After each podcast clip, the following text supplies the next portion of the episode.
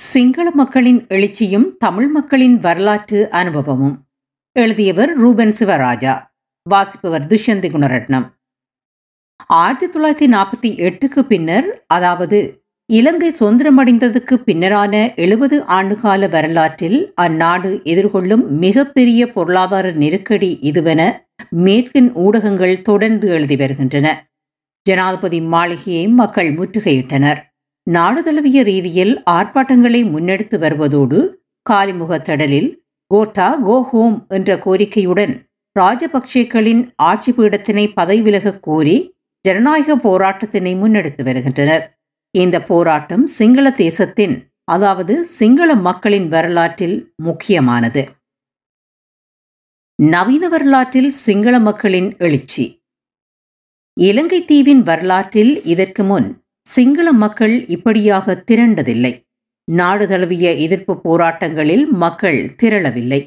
இலங்கை தீவை எடுத்துக்கொண்டால் குறிப்பிட்ட கோரிக்கைகள் உரிமைகளுக்கான அடையாள கவன ஈர்ப்பு எதிர்ப்பு போராட்டங்கள் அவ்வப்போது நடைபெற்றிருக்கின்றன. ஆனால் இப்படியொரு மக்கள் திரளாக சிங்கள மக்கள் தமது ஆட்சியாளர்களுக்கு எதிராக இத்தனை தீவிரமாக தெருவில் இறங்கி நாடு தழுவிய ரீதியிலும் குறிப்பிட்ட ஒரு இடத்திலும் பல நாட்களாக தங்கியிருந்து தொடர்ந்து வலிமையான போராட்டங்களை நடத்தியதில்லை. அதுவும் பௌத்த சிங்கள பெருந்தேசியவாதத்தின் உச்சமான பிரதிநிதிகளாகவும் போர் வெற்றியின் கதாநாயகர்களாகவும் சிங்கள தேசத்தின் பாதுகாவலர்களாகவும் கருதப்பட்டவர்கள் ராஜபக்ஷ சகோதரர்கள். கடந்த மூன்று ஆண்டுகளுக்கு முன்னர் இடம்பெற்ற ஜனாதிபதி தேர்தலில் தெரிவு செய்யப்பட்டவர் கோத்தபாய ராஜபக்ஷ. இத்தனை பின்னணிகளை கொண்டவர்களுக்கு எதிராக ஒட்டுமொத்த சிங்கள தேசமும் திரண்டிருக்கின்றமைக்கான அடிப்படை காரணம் பொருளாதார நெருக்கடி. அடுத்ததாக அந்நெருக்கடிக்கு இட்டுச் சென்ற ஆட்சி பீடத்தின் ஊழல் சர்வதிகாரம் குடும்ப ஆட்சி என்பவற்றை கூறலாம். அரசியல் காரணங்களை விட நாளாந்த வாழ்வை பாதிக்கின்ற பொருளாதார நெருக்கடிகளே காலிமுகத்திடல் போராட்டங்களுக்கான உந்துதலும் இயங்கு சக்தியுமாகும். தமிழ் மக்கள் பங்கேற்பது சாதகமா? தமிழ் மக்கள் பங்கேற்பது தொடர்பாக வெளியில் இருப்பவர்கள் களத்தில் இல்லாதவர்கள் தீர்மானம் எடுப்பதோ தூண்டுவதோ பொருத்தமில்லை. அது ரிமோட் கண்ட்ரோல் அரசியலாகிவிடும். வடக்கு கிழக்கிலும் மலையகம் தென்னிலங்கையிலும் வாழும் தமிழ் மக்கள் தமது சமகால நிலைமைகள் கடந்த கால வரலாற்று அனுபவம் போராட்ட அனுபவம் சிங்கள ஆட்சியாளர்களுடனான பேச்சுவார்த்தை அனுபவங்களில் இருந்து கற்றுக்கொண்ட பாடங்களோடு அரசியல் நலன்கள் எதிர்காலம் குறித்த முடிவுகளை அவர்களாக எடுக்க வேண்டும். அந்த முடிவுகளின் சாதக பாதகங்கள் குறித்த புரிதலுடனான உரையாடல்களில் ஈடுபடுவதும் தார்மீக ஆதரவினை வழங்குவதும் மட்டுமே வெளியில் இருப்பவர்கள் அதாவது புலம்பெயர்ந்த சமூகத்தினால் முன்னெடுக்கக்கூடிய பணிகள். தமிழ் மக்கள் தோழமை உணர்வுக்காக பங்கு கொள்வது பொருத்தமானது. இருப்பினும் அவர்கள் இந்த போராட்டத்தில் பங்கு கொள்வதால் ஏற்படக்கூடிய விளைவுகள் குறித்த கவனமும் விழிப்பும் அவசியம். பகடைக்காய்களாகவோ அன்றி கருவிகளாகவோ ஆகிவிடக்கூடாது. தமிழ் மக்களுடைய அரசியல் உரிமை சார்ந்த போராட்டங்களை பௌத்த சிங்கள மேலாதிக்கம் எப்படி அணுகியது? எப்படி மோசமாக சிதைத்தது என்ற வரலாற்று அனுபவமும் எச்சரிக்கை உணர்வும் தமிழ் மக்களுக்கு இருப்பதாகவே நம்பப்படுகிறது. ஆயிரத்தி தொள்ளாயிரத்தி ஐம்பத்தி ஆறுகளின் தனிச்சிங்கள சட்டத்திற்கு எதிரான சத்தியாகிரக போராட்டத்தில் இருந்து இரண்டாயிரத்தி ஒன்பதில் முடிவுக்கு வந்த ஆயுத விடுதலை போராட்டம் வரை அரை நூற்றாண்டுக்கு மேலாக சிங்கள மேலாதிக்க அரசுகள் மிக மோசமாக உடுக்கியே வந்துள்ளன. இராணுவ இயந்திரத்தினால் தமிழர்களின் எதிர்ப்பு அரசியல் போராட்டங்கள் எல்லா காலங்களிலும் ஒடுக்கப்பட்டிருக்கின்றன. ராஜபக்ஷக்கள் எழுச்சியை அணுகப்போகும் வழிமுறை. இங்கு முக்கியமான விடயம் ராஜபக்ஷக்கள் சிங்கள மக்களின் இந்த எழுச்சியை எப்படி அணுகப் போகின்றனர் என்பதிலேயே அதிகம் தங்கியுள்ளது. இதுவரை மக்கள் எழுச்சியை ஒடுக்குவதற்குரிய முனைப்புகளை அரசாங்கம் காட்டவில்லை. இராணுவத்தையோ காவல்துறையையோ ஏவிவிடவில்லை. போராட்டக்காரர்களை கட்டுப்படுத்த கண்ணீர் புகை தண்ணீர் பீரங்கி தாக்குதல்கள் மட்டுமே பிரயோகிக்கப்பட்டுள்ளன. காவல்துறையின் துப்பாக்கிச் சூட்டுக்கு இலக்காகி ஒரு ஆர்ப்பாட்டக்காரர் கொல்லப்பட்டதோடு ஐவர் காயமடைந்துள்ளனர். அமைதி போராட்டங்களை எத்தனை தூரம் கோட்டா அரசு சகித்து கொள்ளும்? இராணுவ மற்றும் காவல்துறை இயந்திரத்தினை கட்டவிழ்த்து விட்டு ஒடுக்க முனையுமா? பௌத்த கடும்போக்கு மதவாத மற்றும் பேரினவாத சக்திகள் என்ன செய்ய போகின்றன என்பன தற்போதைய போராட்டத்தின் விளைவில் தாக்கம் செலுத்தக்கூடியவை. அவ்வாறு நிகழ நேர்ந்தால் இனவாத சக்திகள் இதனை இனக்கலவரமாக மாற்றக்கூடிய வாய்ப்புகள் உள்ளன. இதற்கான வரலாற்று நிகழ்வுகளும் அனுபவங்களும் நிறையவே உள்ளன. எனவே தமிழ் மக்கள் தோழமை உணர்வு என்பதை தாண்டி அக்ரீவாக இந்த ஆர்ப்பாட்டங்களில் பங்கேற்பது தமிழ் மக்களின் அரசியல் நலன்களுக்கு சேவை செய்யுமா என்பது கேள்விக்குறியே. அரசியல் வறுமைக்குள் தமிழர் தரப்பு. தமிழ் மக்கள் ஏற்கனவே ஒரு அரசியல் தலைமைத்துவ வெற்றிடத்திற்குள் இருக்கின்றனர். தலைமைத்துவ வெற்றிடம் என்பதை அரசியல் வெற்றிடம் என்றும் பொருள் கொள்ளலாம். தமிழ் கட்சிகள் உள்ளன. தேர்தலில் நிற்கின்றன என்பது மட்டும் தலைமைத்துவத்தோடும் அரசியல் களத்தில் செயல் வலிமிக்க நிலையில் தமிழர்கள் உள்ளனர் என்று பொருள் கொள்ள போதுமானவை அல்ல. இரண்டாயிரத்தி ஒன்பது போர் முடிவுக்கு வந்த பின்னரான தமிழரின் அரசியல் என்பது பெருமளவு செயலுக்கு போகாத அரசியலே. அதாவது அரசியல் உரிமைகளுக்கான தீர்வு நோக்கிய அழுத்த அரசியலையோ எதிர்ப்பு அரசியலையோ நிலவுகின்ற ஜனநாயக வெளிகளுக்கு உட்பட்டேனும் தமிழர் தரப்பு வலிமையாக முன்னெடுக்கவில்லை என்ற பார்வையும் விமர்சனங்களும் பரவலாக உள்ளன. தற்போதைய நெருக்கடியை கூட அரசியல் ரீதியாக சாதகமாக கையாளக்கூடிய நிலைப்பாட்டினையோ உத்தியையோ தமிழர் தரப்பு கொண்டிருப்பதாக தெரியவில்லை. தமிழ் கட்சிகள் மட்டுமல்ல எதிர்க்கட்சி உட்பட ஏனைய சிங்கள கட்சிகள் எதுவும் பலமான நிலையிலோ அன்றி செயல்திறன் கொண்டவைகளாகவோ இல்லை. ஜனாதிபதியையும் பிரதமரையும் தவிர அதாவது கோத்தாவையும் மைந்தவையும் தவிர அனைத்து அமைச்சர்களும் அதாவது இருபத்தி ஆறு அமைச்சர்கள் ஏப்ரல் மாதம் மூன்றாம் தேதி பதவி விலகியுள்ளனர். இந்த புறநிலையில் அரசாங்கத்தை கலைக்கின்ற அல்லது நம்பிக்கையில்லா பிரேரணை மூலம் ஆட்சியை கவிழ்க்கவோ எதிர்க்கட்சிகள் ஒருங்கிணையவில்லை. அதற்கு பல காரணங்கள் இருக்கக்கூடும்.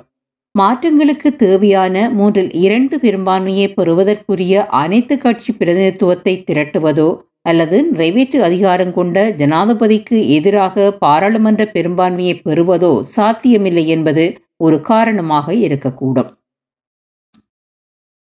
அரபு வசந்தம் முன்னுதாரணம். அரசுகளுக்கு எதிரான மக்கள் போராட்டங்களுக்கென்று வரலாறு நெடுகிலும் முக்கிய பங்கும் முன்னுதாரணங்களும் உள்ளன.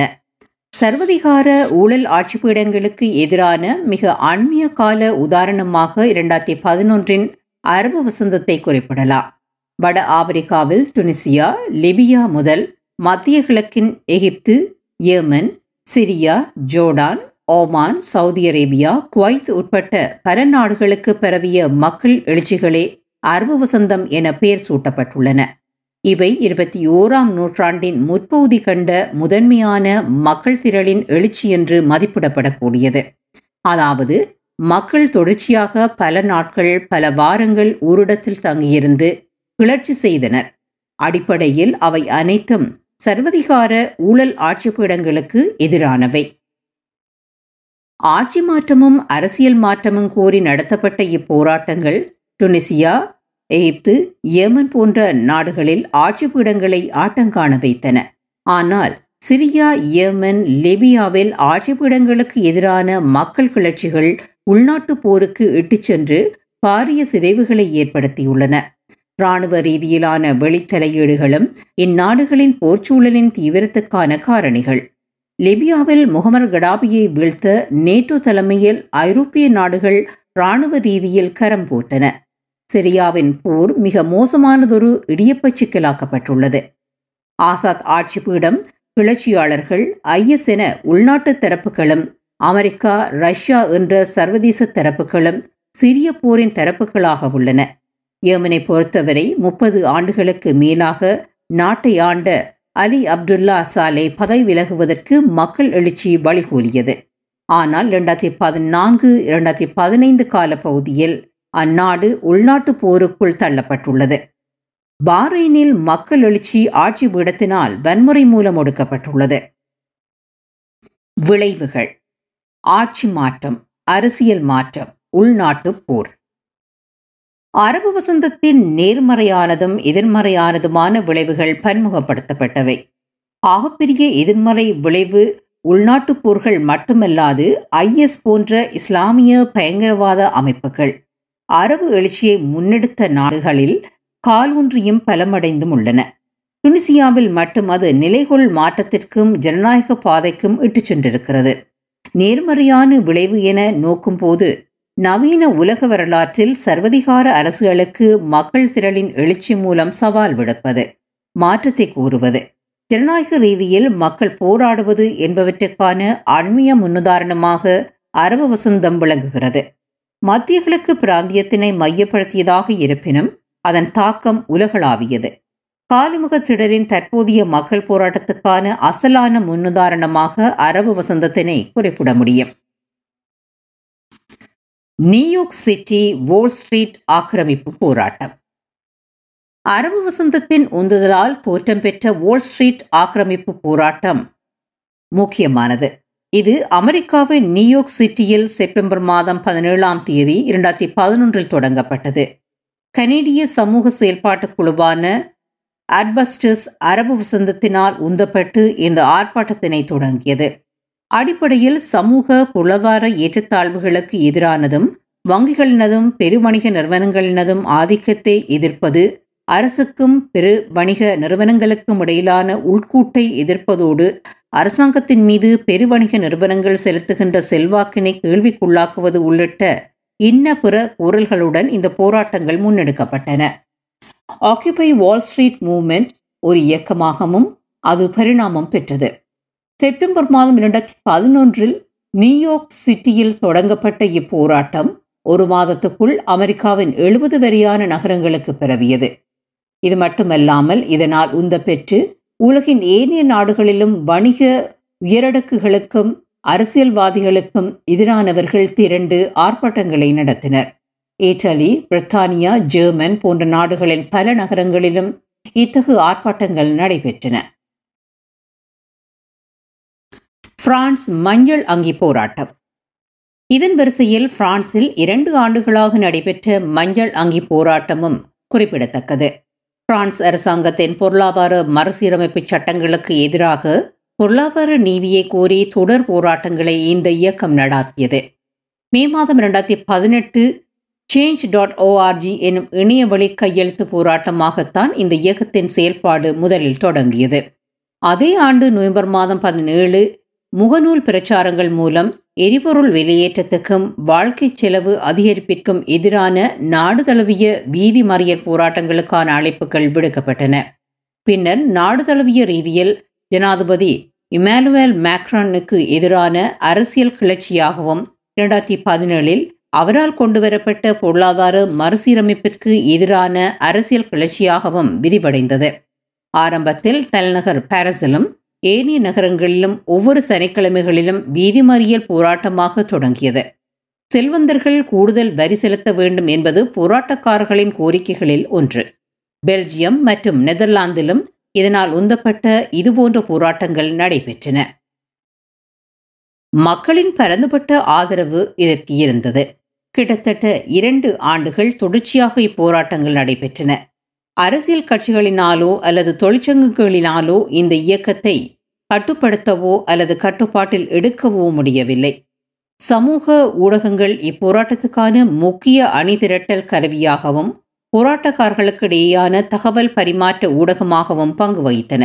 ஆயினும் காலப்போக்கில் போராட்டக்காரர்களுக்கும் ஆயுதம் தரித்த காவல்துறையினருக்கும் இடையே வன்முறை மோதல்கள் அடிக்கடி நிகழ்ந்ததால் பொதுமக்களின் ஆதரவு குறைந்தமை குறிப்பிடத்தக்கது. மஞ்சள் அங்கி போராட்டக்காரர்கள் அடிப்படையில் உழைக்கும் மக்கள் எனினும் அவர்கள் குறிப்பிட்ட ஒரு வர்க்கத்தை பிரதித்துவப்படுத்தவில்லை அவர்களில் வேலையில்லாதவர்கள் ஓய்வூதியம் பெறுவோர் விவசாயிகள் தனியார் மற்றும் பொதுத்துறை ஊழியர்கள் இளைஞர்கள் மற்றும் பெரியவர்கள் என பல்வேறு தொழில்சார் பின்னணிகளை கொண்டவர்களாக இருந்தனர். சென்னை ஜல்லிக்கட்டு போராட்டம் டெல்லி விவசாயிகள் போராட்டம். இரண்டாயிரத்தி பதினேழில் சென்னையில் மெரினா கடலோரத்தில் முன்னெடுக்கப்பட்ட போராட்டமும் இந்திய தலைவர் டெல்லியில் நடந்து வெற்றியடைந்த விவசாயிகளின் போராட்டமும் கூட இத்தகைய மக்கள் எழுச்சிக்கான சமகால முன்னுதாரணங்கள். இந்திய மத்திய அரசு கொண்டு வந்த மூன்று வேளாண் சட்டங்களை எதிர்த்து செப்டம்பர் மாதம் இரண்டாயிரத்தி இருபதாம் ஆண்டு பஞ்சாபில் தொடங்கிய போராட்டம் இரண்டாயிரத்தி இருபது நவம்பர் டெல்லியை மையம் கொண்டது. அங்கு சாலைகளை மறைத்து சிங்கு டெக்ட்ரி உள்ளிட்ட எல்லைப்போதுகளில் விவசாயிகள் நிரந்தரமாக தங்கியிருந்த போராட்டத்தை தொடர்ந்தனர். ஓராண்டுக்கு மேலாக போராட்டம் தொடர்ந்த நிலையில் வேளாண் சட்டங்களை திரும்பப் பெறுவதாக இந்திய பிரதமர் நரேந்திர மோடியினால் நவம்பர் மாதம் இரண்டாயிரத்தி இருபத்தி ஒன்றில் அறிவிக்கப்பட்டது. இத்தகைய மக்கள் போராட்டங்களின் முதன்மை கோரிக்கைகள் ஆட்சி மாற்றம் அரசியல் மாற்றம் ஜனநாயக மேம்பாடு ஊழல் நீக்கம் என்பனவாகும். இலங்கையின் மக்கள் எழுச்சிக்கான காரணங்களை அரபு வசந்தத்தோடு ஒப்பிடுகையில் பெரிய வேறுபாடுகள் இல்லை. ஆட்சி பீடத்தினை நீக்குவது அரசியல் பொருளாதார மாற்றத்தை கொண்டு வருவது என்பவையே அக்கோரிக்கைகள். ஒருங்கிணைக்கப்பட்ட அல்லது அறியப்பட்ட தலைமையோ இப்போராட்டத்தின் வழிநடத்தல்களுக்கு பின்னால் இல்லை. மக்கள் தனியல்பாக திரண்டுள்ளமை போன்ற தோற்றப்பாடே வெளித்தெரிகிறது. மக்கள் எழுச்சிகளின் உள்ளக காரணிகளும் வெளித்தரப்பு நோக்கங்களும். ஒவ்வொரு மக்கள் எழுச்சிக்கும் பின்னால் உள்ளக காரணிகள் பெரியனவாக இருப்பதோடு அவற்றுக்கு வெளியக தாக்கங்களும் உள்ளன.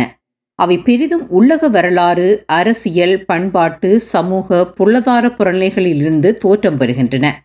டுனிசியா எகிப்து ஜெர்மன் போன்ற நாடுகள் பெரும் வன்முறை சூழல்களுக்குள் செல்லாமல் அரசியல் மாற்றங்களுக்கு வழிவகுத்தன. அதேவேளை சிரியா லிபியா வன்முறை உள்நாட்டு போர் சர்வதேச இராணுவ பிரசன்னம் என சிதைவுக்குள் கொண்டு செல்லப்பட்டுள்ளன. உண்மையில் இந்த அரபு வசந்தம் என்ற சொல்லாடல் மேற்குலக ஊடகங்களின் உருவாக்கம். மேற்குலக ஊடகங்கள் எனும் போது அது அமெரிக்க ஐரோப்பிய அரசியல் போக்கினை குறிப்பதாகவும் எடுத்துக்கொள்ளத்தக்கது இரண்டாயிரத்தி மூன்றில் ஈராக் ஆக்கிரமிப்பினை தொடர்ந்து மத்திய கிழக்கு நாடுகளை ஜனநாயக பாதைக்கு திருப்புவது என்பது மேற்கின் நிகழ்ச்சி நிலையில் இருந்த விவகாரம். அந்த ஜனநாயகம் என்பது மேற்கு ஆதரவு அரசாங்கங்களை நிறுவுவது என்பதாகும். காலிமுக திடல் போராட்டத்துக்கு சர்வதேச ஆதரவு குறிப்பாக அமெரிக்கா மற்றும் மேற்குலகின் ஆதரவு உள்ளது. ராஜபக்சேக்கள் அடிப்படையில் அமெரிக்கா தலைமையிலான மேற்குக்கு ஓப்பானவர்கள் இல்லை.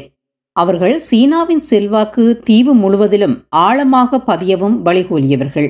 அவர்களை ஆட்சி பீடத்தில் இருந்து நிரந்தரமாக அகற்றுவதற்குரிய போராட்டத்தை மேற்கு ஆதரிக்காமல் விடப்போவதில்லை என்பது அரசியல் அரிச்சுவடி. ஆட்சி மாற்றம் விஎஸ் அரசியல் மாற்றம். பொருளாதார நெருக்கடி இன மத மொழி பேதமின்றி இலங்கை தீவின் அனைத்து மக்களையும் பாதிக்கின்ற நெருக்கடி. கருத்தியல் ரீதியாக பார்க்கும்போது காலிமுகத்துடல் கோஹோம் கோட்டா போராட்டத்தில் தமிழ் மக்கள் பங்கேற்பது முற்போக்கானது தோழமை உணர்வுக்கானது. ஆனால் ஒப்பீட்டளவில் தமிழ் மக்கள் இணைந்து போராடுவதில் ஆபத்துக்கள் உள்ளன. சிங்கள மக்கள் போராடுவது ஆட்சி மாற்றத்துக்கானது குடும்ப ஆட்சியை முடிவுக்கு கொண்டு வருவதற்கானது. தமிழ் மக்களுக்கு ஆட்சி மாற்றம் மட்டும் போதுமானதல்ல. பௌத்த சிங்கள அரச கட்டமைப்பு அதன் அரசியல் யாப்பு தமிழ் முஸ்லிம் மக்களின் உரிமைகளுக்கு எதிரானது. எனவே ஆட்சி மாற்றம் என்பது சிங்கள மக்களின் பொருளாதார நெருக்கடிகளை தீர்ப்பதற்கு கூட தற்காலிக தீர்வாக மட்டுமே அமையும். பொருளாதார நெருக்கடிக்கான நிலைகுள் விளைவுக்கும் சீரான பொருளாதார மறுசீராக்கத்திற்கும் ஆட்சி மாற்றம் மட்டும் போதாது. அது தீர்வு நோக்கிய பாதையின் முதல் படி மாத்திரமே. அரசியல் பொருளாதார ஸ்திரத்தன்மைக்கு அரசியலமைப்பு மறுசீரமைப்புடனான அரசியல் மாற்றங்கள் அவசியப்படுகின்றன. ஆட்சி மாற்றங்களும் அனுபவ பாடங்களும். முன்னரும் பல ஆட்சி மாற்றங்கள் நிகழ்ந்திருக்கின்றன. இலங்கை அரசியல் வரலாற்றில் இரண்டு கட்சிகளே மாறி மாறி ஆட்சிக்கு வந்துள்ளன.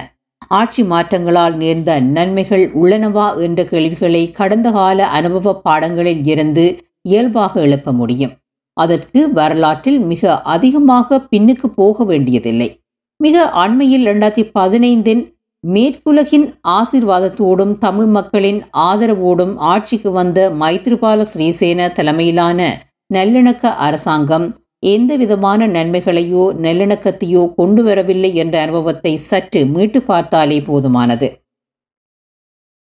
காலிமுகத்திடலில் போராடி கொண்டிருக்கும் சிங்கள மக்கள் தமிழ் மக்களின் சுயநிர்ணய உரிமை அரசினதும் அதன் படைகளினதும் போர்க்குற்றங்களுக்கான பொறுப்பு கூறல் இனப்படுகொலைக்கான நீதி கோரல் அரசியல் தீர்வு என்பன தொடர்பாக போராட்டக்காரர்களுக்கு நிலைப்பாடுகள் இருக்கின்றனவா என்ற தெளிவுகள் ஏதும் இல்லை. தமிழ் மக்களின் நோக்கு நிலையில் இருந்து இதனை வெறும் பொருளாதார பிரச்சனையாக மட்டும் அணுகவோ கையாளவோ முடியாது. இரண்டாயிரத்தி ஒன்பதுக்கு பின்னரான தமிழ் மக்களின் போராட்டங்கள் பெரும் திரளாக நிகழவில்லை. எனினும் கேப்பா புலவு காணிகளில் இருந்து இராணுவத்தினை வெளியேறக் கூறி அவ்வூரின் மக்கள் தொடர்ச்சியாக வருடக்கணக்கில் ஓரிடத்தில் கொட்டைகளை அமைத்து போராடி வந்திருக்கின்றனர். அதேபோல காணாமல் ஆக்கப்பட்ட தமது பிள்ளைகளையும் கணவன்மாரையும் தேடி தாய்மார்களும் பெண்களும் தொடர் போராட்டங்களை நடத்தி வந்துள்ளனர். இவ்விரு போராட்டங்களும் மக்கள் பெரும் திரளாக ஒன்றிணையாத போராட்டங்களாக இருப்பினும் அரசியல் ரீதியிலும் உணர்வு ரீதியிலும் மிக முக்கியமானதும் அழுத்தமானதுமானவையுமாகும். இவற்றின் அரசியல் பெறுமதியும் உணர்வு பெறுமதியும் பெரியவை. சிங்கள மக்களின் தற்போதைய எழுச்சியானது இளைய தலைமுறையில் இருந்து செயல்திறனும் ஆளுமையும் ஜனநாயகத்தின் பன்மை தன்மையை மதிக்கின்ற பண்புமுடைய புதிய அரசியல் தலைமையை அல்லது தலைமைகளை உருவாக்குமாயின் அது இலங்கை தீவின் எதிர்கால அரசியலுக்கு வலிச்சேர்க்கக்கூடியது. அன்றே அது வெறும் ஆட்சி மாற்றத்துக்கு மட்டும் வளசமைக்குமாயின் இலங்கை தீவின் இனத்துவ பன்மைத்துவத்திற்கோ ஜனநாயக மேம்பாட்டுக்கோ இட்டுச் செல்லப் போவதில்லை. இன மேலாதிக்க சிந்தனையில் இருந்து விடுபட்ட புதிய அரசியல் சக்திகள் தென்னிலங்கையில் தோற்றம் பெறாத வரை நிறுவனமயப்படுத்தப்பட்டுள்ள பௌத்த சிங்கள அரச கட்டமைப்பில் மாற்றங்கள் ஏற்படாத வரை ஆட்சி மாற்றம் நீண்டகால அடிப்படையிலான தீர்வுகளுக்கு உத்தரவாதத்தினை வழங்கிவிடாது. இது இலங்கை தீவின் வரலாற்று அனுபவ யதார்த்தம். இலங்கை தீவின் பொருளாதார நெருக்கடி சர்வதேச நாணய நிதியத்திடம் கையேந்தல். ஸ்ரீலங்கா அரசாங்கத்தின் அரச கருவூலம் வெறுமையின் விளிம்பில் நிற்கிறது. அந்நிய செலாவணி கையிருப்பில் இல்லை. வெளிநாட்டு கடன்களை மீளச் செலுத்த முடியாத நிலை. எண்ணெய் உணவு மருந்து பொருட்கள் உள்ளிட்ட ஏனைய இறக்குமதி பொருட்களுக்கு செலுத்துவதற்குரிய நிதிவளம் தீர்ந்துவிட்டது. பணவீக்கம் நாளுக்கு நாள் அதிகரித்து வருகிறது. இரண்டாயிரத்தி இருபதில் கொரோனா பெருந்தொற்று ஏற்பட்டதில் இருந்து தீவின் முக்கிய வருமானங்களில் ஒன்றான வெளிநாட்டு சுற்றுலா பயணத்துறை மிக மோசமான வீழ்ச்சியை காண தொடங்கியது. உணவுப் பொருட்கள் மற்றும் எரிபொருள் விலை உயர்வு தட்டுப்பாடு நாளின் பெரும்பகுதி மின்சார வெட்டு போக்குவரத்து பாதிப்பு வேலைவாய்ப்பு இழப்பு என்பதாக பொருளாதார நெருக்கடி நாட்டு மக்களின் நாளந்த வாழ்வை பாதிக்க தொடங்கியுள்ளது. வெளிநாட்டு கடன்கள் மூலம் அந்நிய செலாவணி தக்க வைக்கப்பட்டதே தவிர நாட்டின் ஏற்றுமதி வருமானத்திலோ அன்றி சேவை விநியோகங்களின் மூலமோ அல்ல. விலைவாசி அதிகரிப்பிற்கு இட்டு சென்றமைக்கு இரண்டு காரணங்கள் மிக முக்கியமானவை. ஒன்று அரச நிதியிருப்பும் அந்நிய செலாவணி கையிருப்பும் இல்லாமல் போனவை. மற்றது பணவீக்கம் உச்சமடைந்தமை. வெளிநாடுகளுக்கான கடனை செலுத்துவதற்கு இலங்கை தனது அந்நிய செலாவணியின் கையிருப்பில் கை வைக்க வேண்டியிருந்தது. இதனால் இரண்டாயிரத்தி பதினெட்டில் ஆறு தசம் ஒன்பது பில்லியன் டாலராக இருந்த கையிருப்பு இந்த ஆண்டு இரண்டு தசம் இரண்டு பில்லியனாக சுருங்கியிருக்கிறது. நாட்டின் மொத்த தேசிய வருமானத்தில் பத்து வீதம் சுற்றுலாத்துறையில் இருந்து எட்டப்படுகிறது. தவிர சுற்றுலாத்துறை வீழ்ச்சியினால் அத்துறை சார்ந்த இரண்டு லட்சம் பேர் வேலைவாய்ப்பினை இழந்துள்ளதாகவும் உலக பயண மற்றும் சுற்றுலா பேரவை தகவல் வெளியிட்டுள்ளது. சுற்றுலா பயணிகளின் வருகை வீழ்ச்சியும் அந்நிய செலாவணி இழப்பிற்குரிய காரணிகளில் ஒன்று. ரசாயன உரப்பாவனை மீதான திடீர் தடை விவசாயிகள் மத்தியில் பெரும் அழுத்தத்தினை ஏற்படுத்தியிருந்தது. உணவு உற்பத்தியிலும் பயிர் விளைச்சலிலும் பெரும் பாதிப்பினை ஏற்படுத்தியிருக்கிறது. ரசாயன உரங்கள் மற்றும் பூச்சிக்கொல்லிகளை பயன்படுத்துவதை தடை செய்து விவசாயிகளை இயற்கை விவசாயத்திற்கு கட்டாயப்படுத்தும் சட்டத்தினை இரண்டாயிரத்தி இருபத்தி ஒன்று மே மாதம் திடீர் அமலுக்கு கொண்டு வந்தது ராஜபக்ஷ அரசாங்கம்.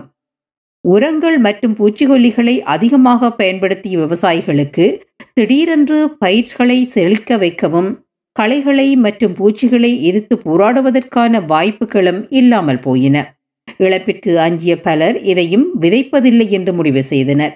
இது உற்பத்தி வீழ்ச்சிக்கும் உணவு பற்றாக்குறைக்கும் மேலும் வழிகூலியது. உள்ளூர் உற்பத்தி வீழ்ச்சி இறக்குமதிக்குரிய நிதி வளமின்மை என்பன நாட்டின் உணவு பாதுகாப்பினை சவாலுக்கும் கேள்விக்கும் உள்ளாக்கியுள்ளது. பொருளாதார நெருக்கடி தீவிரமடையும் போது அது பெரும் மனிதாபிமான நெருக்கடிகளுக்கு இட்டுச் செல்லக்கூடிய அபாயம் உள்ளது. ஏப்ரல் மாதம் மூன்றாம் தேதி அரசாங்கம் பேரளவிலும் செயலளவிலும் கலைந்தது. ஜனாதிபதியும் பிரதமரும் தவிர அனைத்து அமைச்சர்களும் பதவி விலகியுள்ளனர். நடைமுறையில் அரசாங்கம் அற்ற நாடாகவே இலங்கை தீவு உள்ளது. ஏப்ரல் மாதம் மூன்றாம் தேதியில் இருந்து புதிய கூட்டு அரசாங்கத்தை அமைக்க ராஜபக்ச சகோதரர்கள் அழைப்பு விடுத்தும் எதிர்க்கட்சிகள் முன்வரவில்லை. இரண்டாயிரத்தி பத்தொன்பது ஈஸ்டர் குண்டுவெடிப்பினை அடுத்து நாட்டின் பாதுகாப்பு பயங்கரவாதம் தொடர்பான அச்சுறுத்தல்களை கையாள்வதற்கு ராஜபக்சேவால் தான் முடியும் என்ற சிங்கள பொதுப்புத்தி அவர்களின் மீள் வெற்றிக்கு வழிகூறியது ஈழப்போரின் இறுதி காலங்களிலும் அது முடிவுக்கு வந்த இரண்டாயிரத்தி ஒன்பதிலும் பாதுகாப்பு செயலாளராக இருந்தவர் கோத்தபாய. போரின் இறுதி கட்டத்தில் படைத்தரப்பு மேற்கொண்ட போர்க்குற்றங்கள் தொடர்பான ஆதாரங்கள் சர்வதேச மட்டத்தில் அறியப்பட்டவை. அப்படி இருந்தபோதும் ஜனாதிபதி தேர்தலில் கோத்தபாயவை வெற்றியீட்டச் செய்தார்கள் சிங்கள வாக்காளர்கள். இலங்கையை அதிகம் அழுத்துகின்ற பிரச்சினை வெளிநாட்டு கடன். அதிலும் குறிப்பாக சீனாவுக்கு செலுத்த வேண்டிய மொத்த கடன் ஐந்து பில்லியன் டாலர். கடந்த ஆண்டு மட்டும் சீனாவிடம் இருந்து ஒரு பில்லியன் டாலர் கடன் பெற்றுள்ளது இலங்கை. தற்போது சர்வதேச நாணய நிதியத்திடம் இருந்து நெருக்கடி கால மீட்பு பொதி ஒன்றினை பெறுவதற்காக அதனிடம் இலங்கை அரசு கையேந்தி நிற்கிறது. பொருளாதார ஸ்திரத்தன்மையை மீட்டெடுப்பதற்கும் சமூக பாதுகாப்பினை வலுப்படுத்துவதற்கும் தற்போதைய நெருக்கடியின் போது வறிய மற்றும் பாதிக்கப்படக்கூடிய மக்களை பாதுகாப்பதற்கும் ஸ்ரீலங்கா நம்பகமான மற்றும் ஒத்திசைவான மூலோபாயத்தை நடைமுறைப்படுத்த வேண்டுமென்று சர்வதேச நாணய நிதியம் வலியுறுத்தியுள்ளது.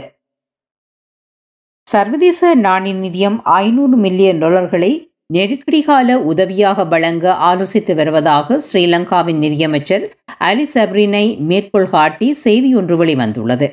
இந்த வாரம் அவர் வாஷிங்டனில் சர்வதேச நாணய நிதியம் மற்றும் உலக வங்கியிடம் நெருக்கடி கால உதவிகளுக்கான சந்திப்புகளில் கலந்து கொண்டிருந்தார்.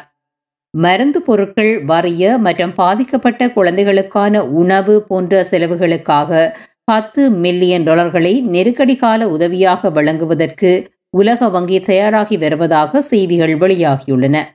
இந்தியாவுடனும் உதவிகள் தொடர்பான பேச்சுவார்த்தைகளில் ஸ்ரீலங்கா ஈடுபட்டுள்ளது.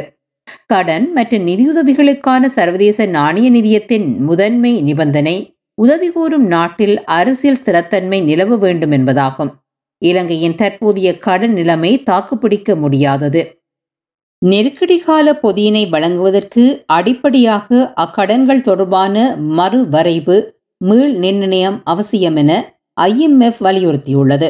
மறுவரைவு நோக்கிய நகர்வு நீண்ட செயல்முறையை கோருகின்ற அம்சம். அதிக கடனை வழங்கியிருக்கும் சீனா மற்றும் ஏனைய சர்வதேச நிதி வழங்குநர்களுடன் கோத்தபாய அரசாங்கம் பேச்சுவார்த்தைகளை நடத்தியே அத்தகைய கடன் மறுவரவை அடைய முடியும். பேரளவில் என்றாலும் ஜனநாயகம் மனித உரிமைகள் அரசியல் ஸ்திரத்தன்மை குறித்த தர நிர்ணயங்களையும் வலியுறுத்தல்களையும் கடனுதவிகளுக்கான முன் நிபந்தனைகளாக மேற்கு கொண்டுள்ளது. சீனா அத்தகைய நிபந்தனைகள் ஏதுமற்று கடன்களை வழங்குகின்ற நாடு. தான் கடன் வழங்குகின்ற நாடுகளின் வளங்கள் மற்றும் உள்கட்டுமான அபிவிருத்தி திட்டங்களை தன் வசப்படுத்திக் கொள்வது சீனாவின் வழக்கம். வறிய மற்றும் வளர்முக ஆசிய ஆப்பிரிக்க நாடுகளில் பொருளாதார அபிவிருத்தி எனும் பேரில் சீனா இதனைத்தான் செய்து வருகிறது. ராஜபக்ஷ அரசாங்கங்கள் நாட்டின் உள்கட்டுமான திட்டங்களையும் அம்பாத்தோட்டை உட்பட்ட முக்கிய துறைமுகங்களையும் சீனாவுக்கு தாரை வார்த்தமை குறிப்பிடத்தக்கது. உலக வங்கியின் தரவின்படி இரண்டாயிரத்தி பத்தொன்பதில் இலங்கையின் மொத்த வெளிநாட்டு கடனில் பதினேழு தசம் இரண்டு வீதம் சீனாவிடமிருந்து பெற்ற கடனாகும். தற்போதைய சூழலில் கடன் விகிதம் மேலும் அதிகரித்திருக்க வாய்ப்புள்ளது. கோத்தபாய ராஜபக்ஷ ஜனாதிபதியாக தெரிவு செய்யப்பட்ட மூன்று ஆண்டுகளுக்குள் பொருளாதார நெருக்கடி தீவிரமடைந்தது. ஆட்சியாளர்களுக்கு எதிராக மக்கள் தெருவிலிறங்கியுள்ளனர். சர்வதேச நாணய நிதியம் மற்றும் உலக வங்கி ஆகிய நிதி நிறுவனங்கள் மீது அமெரிக்கா செலுத்துகின்ற செல்வாக்கு பெரியது. எனவே மீட்பு பொதிக்கான நிபந்தனையாக சீனாவுக்கு எதிரான மூலோபாய நகர்வில் இலங்கையை இணைப்பதற்குரிய அழுத்தத்தினை பிரயோகிக்கக்கூடும் என்ற கருத்தும் நிலவுகிறது.